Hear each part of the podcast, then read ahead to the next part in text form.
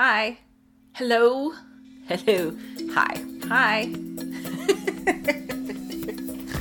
Oh, God. I hate saying hi on these things. It's the hardest part. It's the hardest part. Oh, I'm going to sneeze. Wizard Files. Thank you for joining me for another episode of the Wizard Files. So excited to have you here. Your brain would rather remain in a place that is hurting you than to venture out into the unknown. Ready. Promise. Today, I want to talk to you about how your future is destroying your ability to make decisions in the present. So just saying those words fucks me up a little bit, so I just want to take a moment to say it again so we're both clear on the topic today. Your future is destroying your ability to make decisions today. Once upon a time, there was a little girl.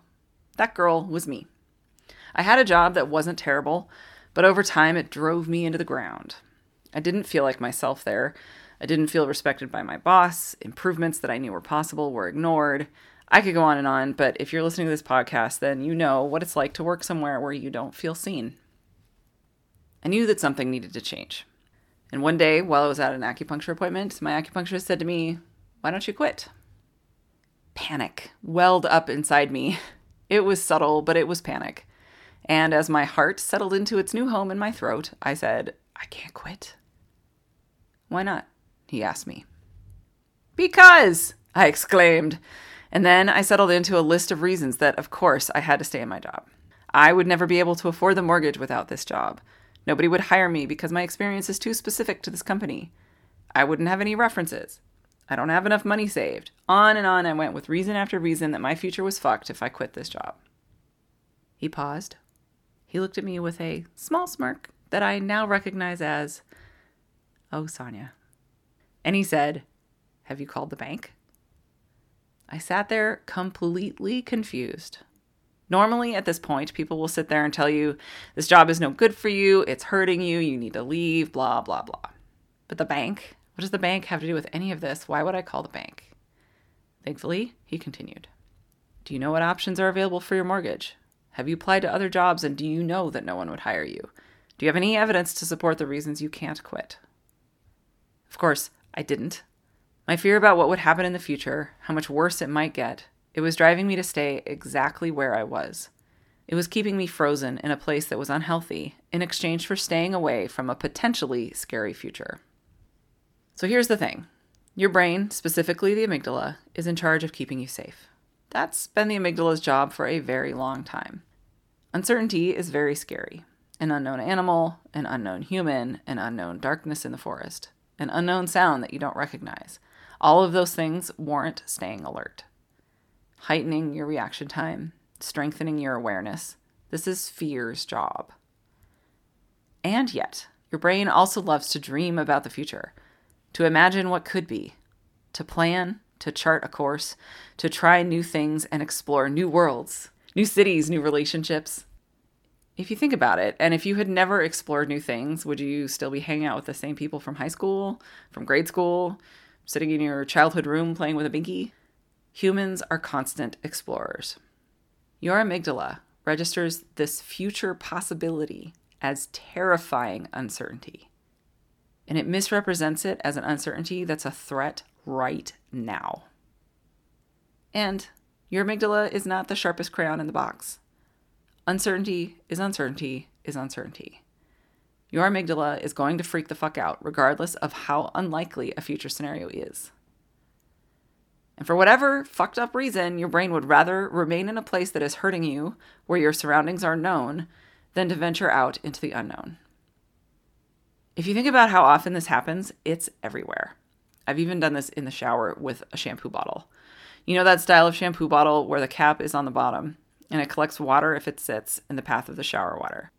I will flip that sucker over and drain it out on purpose, undoubtedly hitting myself with the super cold cap water in order to avoid the possibility that I might accidentally squirt this cold water on myself while I'm trying to get the shampoo out. My brain thinks that it is better to accept a known discomfort than to risk an unknown discomfort that may not even happen. All of the things I was afraid of if I left my job never happened.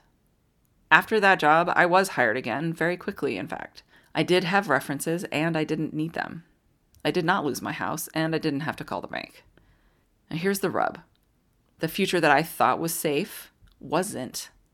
I was let go through a reduction in force at a company that over time has been trimming its ranks. I was so sure that staying in a space that was hurting me was the safe choice, and yet not a single assumption that I made about my future happened. The safe expected future didn't happen, and the unsafe possible future didn't happen. You don't know your future. Don't let your assumptions about what will or could happen impact the decisions you make for yourself today. If your future was completely unknown, and it is, what decisions would you make right now?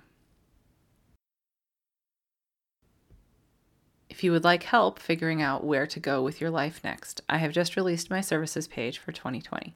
Feel free to go check it out at sonjathegrey.com/services. That's SONJATHEGREY.com. I do have openings for a limited number of new monthly clients as well as other one-time options available. That's it for me today. If there's anyone you know who might benefit from this podcast, please send it their way. I hope you are doing well. Until next time. Your daughter's approval is 5 stars. Thank you for joining me today for the Wizard Files. If you'd like to connect with me online, I'm on Instagram, Twitter, and Facebook at Sonja the Grey. That's SONJATHEGREY. If you have any questions or topic idea for the show, I'd love to hear from you. You can send an email to sonja@sonjathegrey.com. That's SONJA@SONJATHEGREY.com. Until next time. I swear I could rock out to this music all day. This might be my favorite part of the podcast.